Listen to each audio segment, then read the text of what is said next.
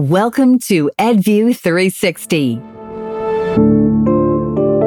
If we focus more on these, the feedback, the learning aspects of it, the informing aspects of it, have them be an integral part of that instructional process and real learning tools, I think it'll bring profound implications for not only how teachers see assessments, but how students see assessments, how parents see assessments, how school leaders see assessments, and how we really use assessment results. You just heard Dr. Thomas Guskey. Dr. Guskey is an assessment expert and professor emeritus in the College of Education at the University of Kentucky. Dr. Guskey is our guest today on EdView 360. This is Pam Austin. Welcome back to the EdView 360 podcast series. We are so excited to have you back with us. I'm conducting today's podcast from my native New Orleans, channeling the heart of Voyager Sopris Learning in Dallas, Texas. Today, we are honored to have with us Dr. Thomas Guskey, professor, author, and assessment specialist. Hello, Dr. Guskey. Welcome. We're so happy to have you with us today. Hello, Pam. It's my honor to be with you. All right. I'd like you to tell us a little bit about your background and how you became involved in education, including how you became focused on assessment. Okay. Well, my background is not at all typical. My undergraduate major in college was actually physics and electrical engineering. But I graduated from college with my degree in that area to discover that I have no talent in that field at all. And uh, was at a party one night, and a friend of mine was looking for a teaching job. He told me about this private school that needed a middle grade math teacher who would also coach. And that was the third week of August. So I went and applied for the job and they hired me. My father claims to this day the only reason I was hired, though, was I passed the mirror test. they put a mirror on my nose, it fogged, and so I got the job. Yes. But um, I started teaching grade seven and eight and just fell in love with it. I know a lot of people struggle with that age of, of children, but they were just fantastic. They're a totally confused lot, but they're great kids to work with. So I gained my certification at that time, um, did that for several years, decided that I wanted to go back to graduate school really to learn how to become a better teacher. So I began in Boston and then ended up at the University of Chicago, where my advisor and the chair of my doctoral dissertation was Benjamin Bloom. And it was the work with Benjamin Bloom that really got me interested in the area of assessment and measuring student progress. Bloom was the one who brought the ideas of formative assessment to the field of education. And it was just a wonderful honor to work with him and then have him guide my direction in the field and pursuing the topics of assessment and grading too in greater depth. I just love the journey and the various paths that educators come to the world of education, discovering the talent and the passion and the love that you have for, for teaching and then moving toward formative assessment. Everyone has their own unique path, don't they? They certainly do. This has been a year that has taken us all on a unique path, I would have to say. And it's like no year we've had before, you know, because unfortunately the pandemic, it seems to have increased that learning gap for some students. What are your thoughts on the effects of the pandemic and the implications or, or the importance of assessments as an instructional support tool? You're absolutely right. Pam, this year has brought unprecedented changes to the way we conduct education and especially the interaction between teachers and students. Beginning in March, where we had to go to virtual learning situations, it brought a new reality to the kind of situations that teachers were going to have to face in interacting with their students. And in no area has that been more profound than in the area of assessment. It's really caused teachers to think differently about the assessment process and establish some very clear priorities. You see, there are two major directions in which teachers are pulled when it comes to assessment. The, the first is the sort of a direction for accountability and grading. Teachers have to gather information to check on students' learning progress, to certify their competence in certain areas. But then there's this other direction, which is the feedback and learning direction, where teachers use assessments to diagnose individual students' learning difficulties and then prescribe unique remedies to those providing students with alternative forms of instruction to help to remedy those problems. And I think teachers are coming to understand that in these dire conditions they're currently facing, they, they can't do both, not in the same way they did before. That requires them to establish some priorities. And I think, luckily, most teachers are coming to see that moving toward the importance of feedback and learning has to be their priority. So it, it's changed their direction with regard to assessments, but I think it's moved them in a way that will really benefit not only the teachers and the way they go about their tasks, but it's going to be of much greater benefit to students as well. Oh, I agree with you 100%. Feedback and learning, because that's what it's all about, isn't it? I assess to see where my students are. I provide the feedback in order to increase their skill level on whatever concept that's being taught. I love the idea of that direction, Dr. Guskey. How can educators plan for assessments when not all the students, and, and again, this goes toward that feedback and learning, when not all the students have equal access to digital or technology based resources, you know, and therefore, what does that do? It, it means that there's unequal access to instruction as well. What do we do for those kids? Right. This is a real big challenge. And teachers, I think, have always been conscious of the inequities that exist among their students, just in the family backgrounds and homes from which they come and the resources available there. But this has made that all the more relevant and all the more obvious to teachers. There are three areas where there has really been inequity with regard to access. The first is the inequity in terms of access to technology. Not all homes have access to high speed internet. They may not have the hardware or software that's available. A, education advocacy group here in the state of Kentucky recently did a survey and found that even after all this time, about 36% of the students in the state of Kentucky don't have access to that high speed internet that's really necessary for them to engage fully in school activities. A second area is just access to learning resources at home. Many homes don't have the, the books, the materials, the paper, the pencils, uh, other sorts of resources that we typically provide in school that might not be available to them at home. And then third, and probably the most pressing, is just the inequitable access to adult support. We have many students who are at homes where their parents are still working full time. Their jobs require them to be outside of the home, so they can't be there to, to supervise their children during these times when they're learning from home. There's many homes where the, the parents may not be English speakers the language they speak in the home is different from English, and that poses additional problems. There are homes where the parents are also teachers, and so the, they're trying to provide for their students at the same time taking care of the learning programs for their children. So these three areas of inequity are something that educators really don't control. We're trying to do some things to ensure that at least there's access to high speed internet by establishing hotspots in different places. But I think it's really important that teachers be aware of those and recognize what impact that can have on their children and the students that they're teaching, and then find ways to really work around that. Oh, yes. Um, you used the phrase more obvious. It makes that unequal access to instruction more obvious. And, and it made me think of the idea of shining the light on what's needed for students. And just that insight, it's not just technology, it's the learning resources and adult support as well. Thank you for sharing those insights, Dr. Guskey. Mm-hmm. Um, what are your recommendations for assessing students during the pandemic? How do educators go about assessing their students? You talked about the feedback and offering the support and learning. How can we make that happen?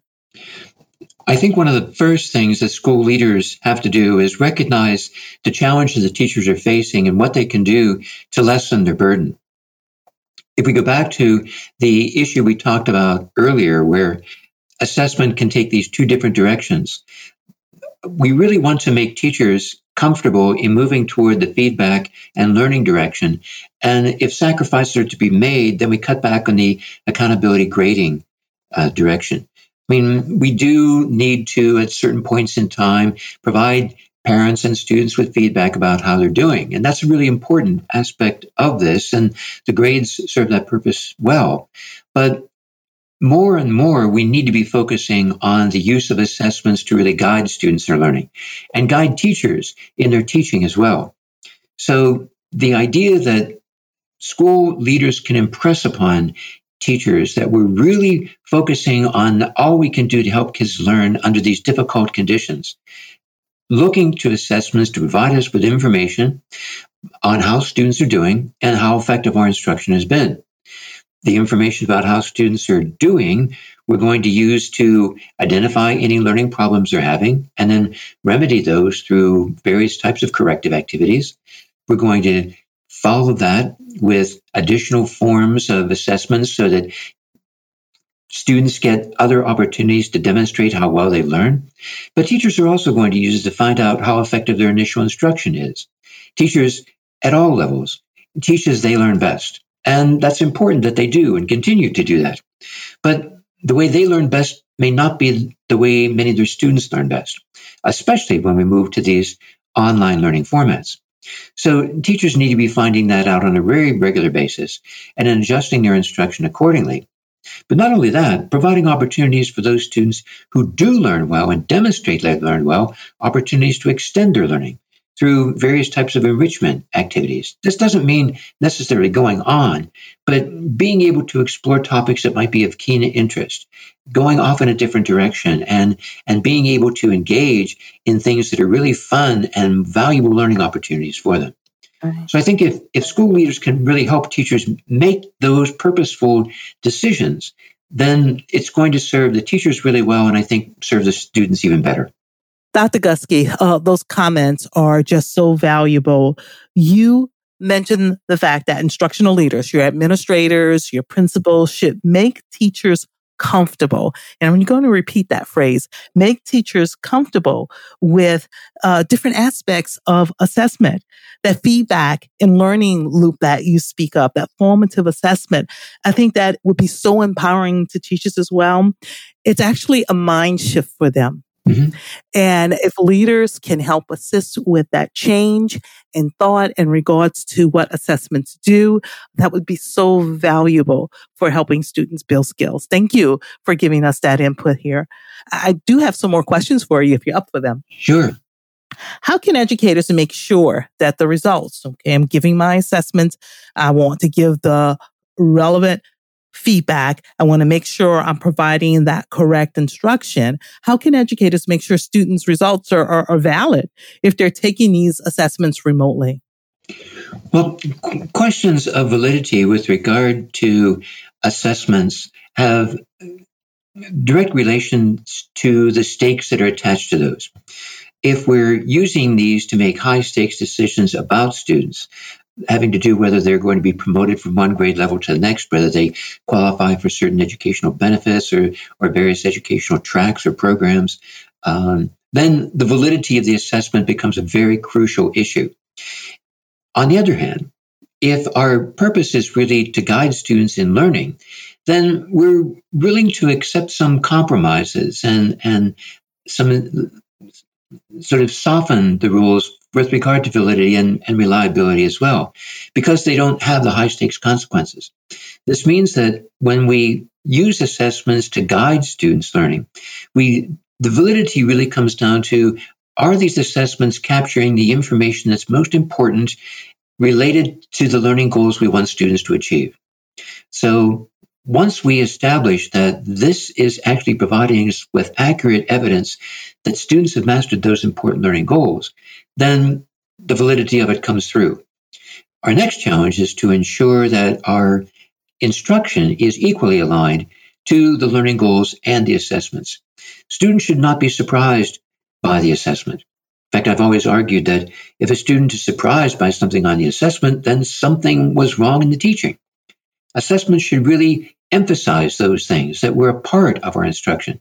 And they should include the same emphases that we used as our teaching aspects of the uh, classes as we went through.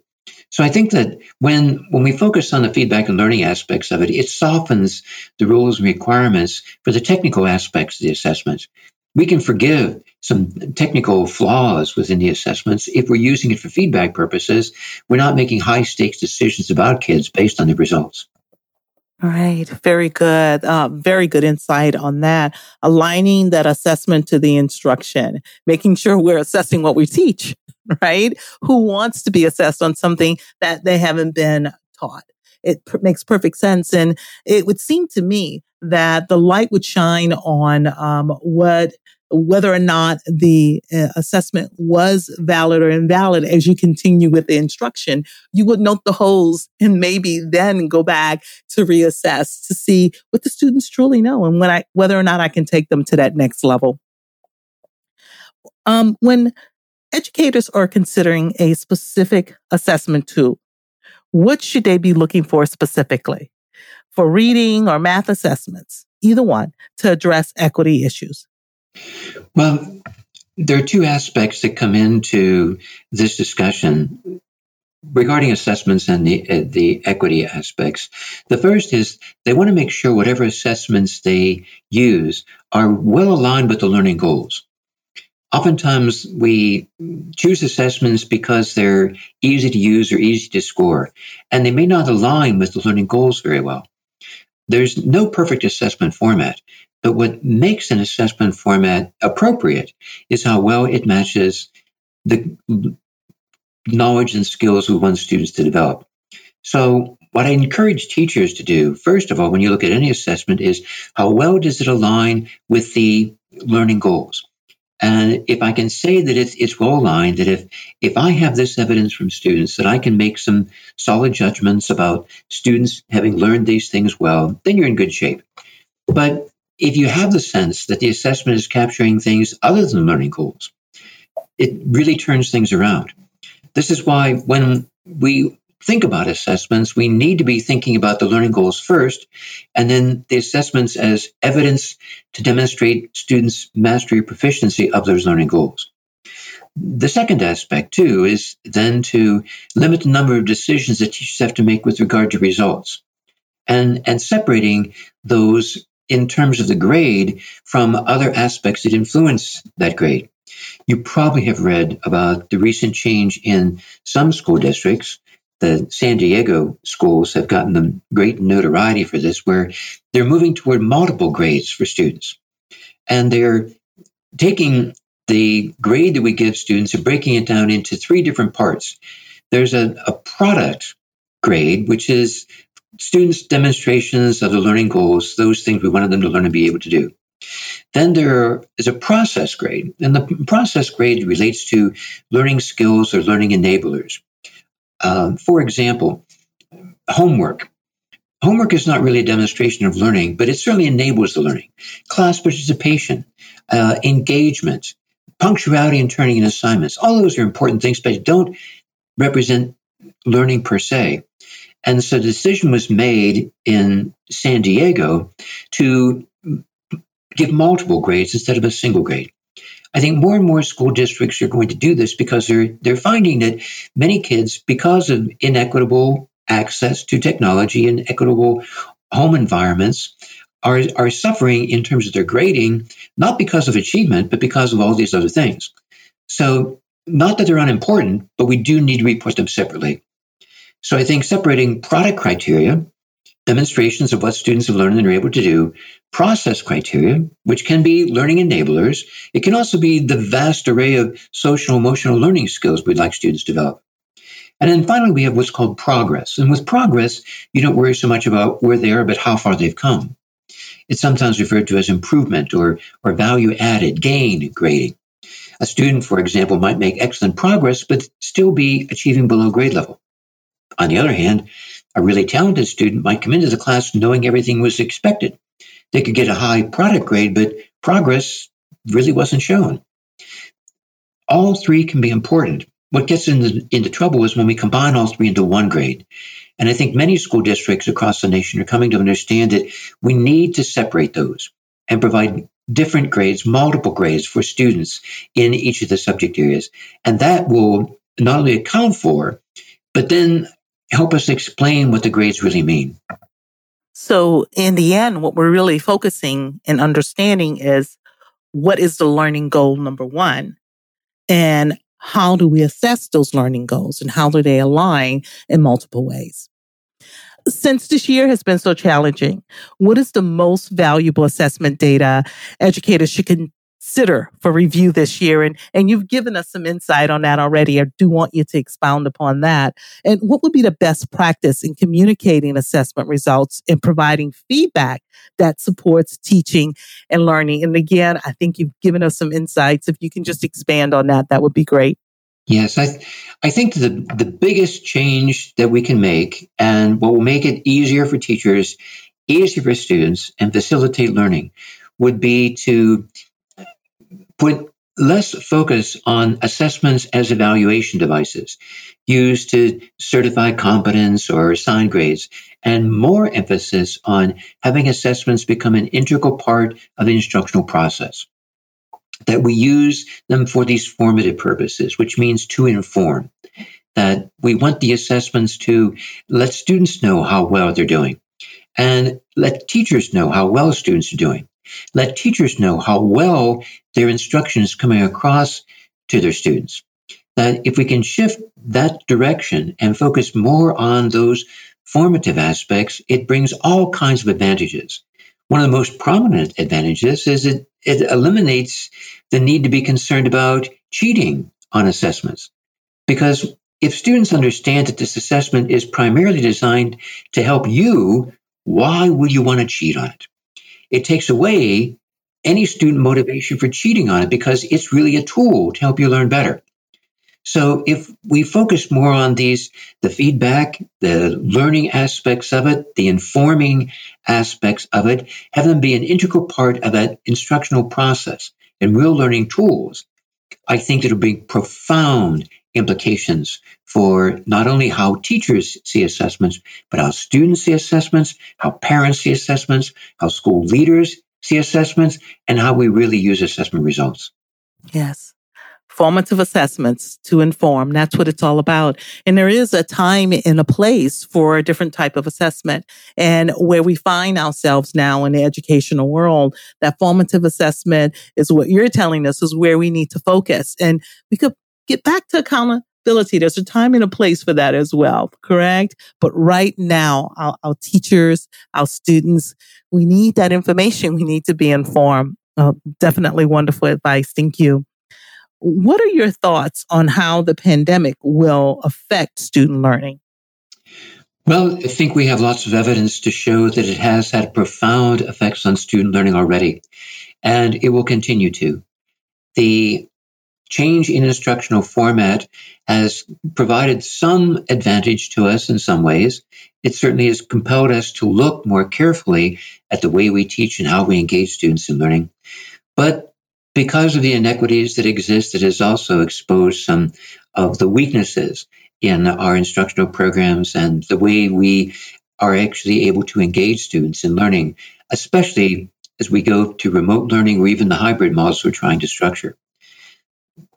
Once we recognize those, it becomes our responsibility to find ways of, of helping students make up for those difficulties. And I think that we need to be looking ahead to determine not just what students have lacked, but what they will need for success in the next step.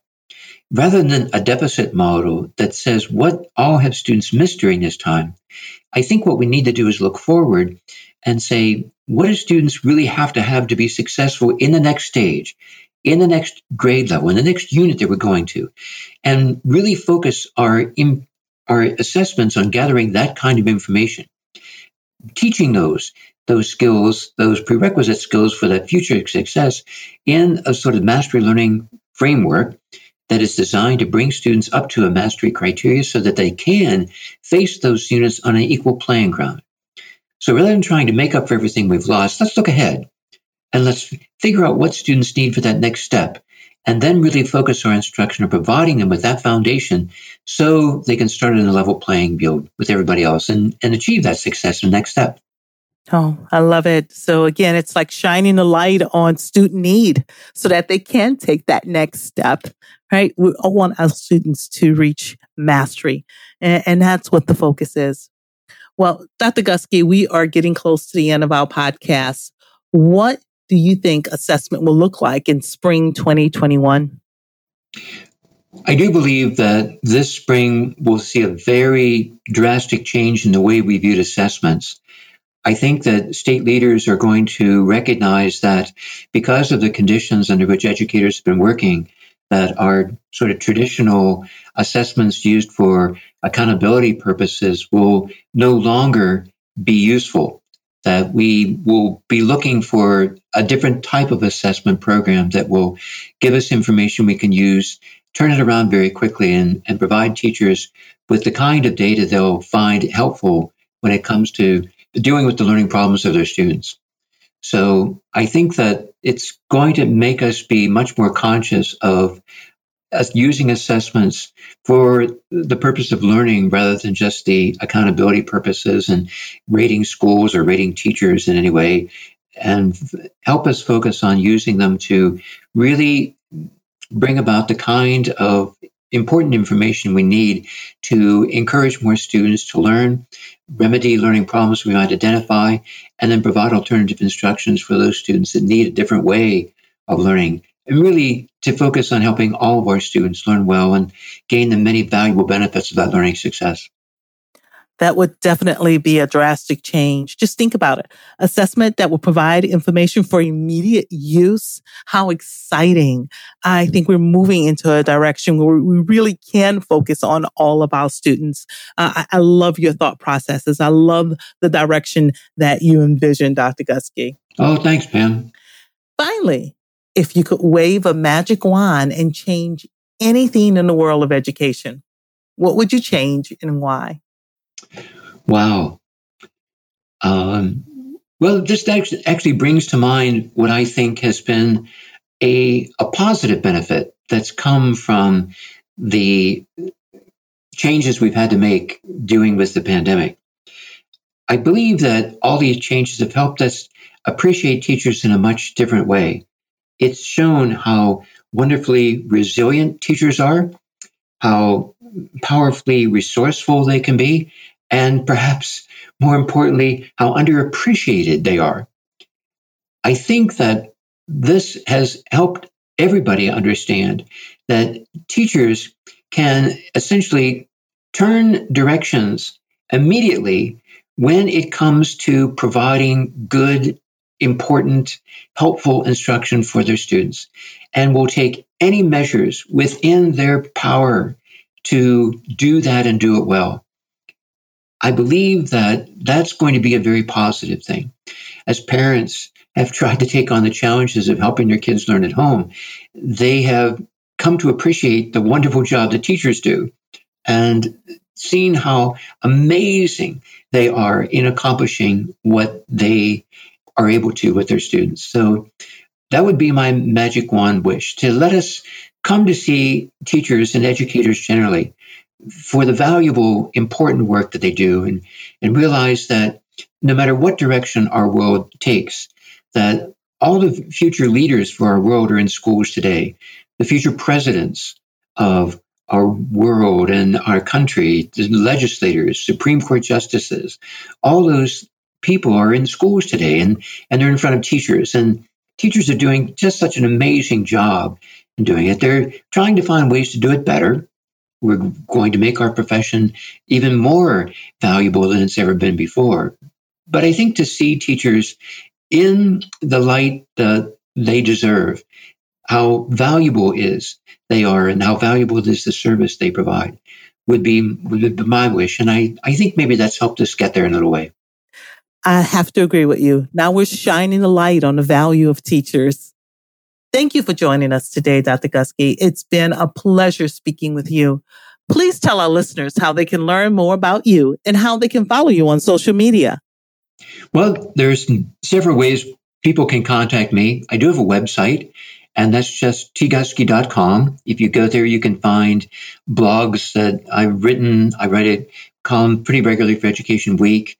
Uh, there are articles that you can download from there, copies of presentations and the like. My email address at the university is just Guskey, G U S K E Y, at uky.edu.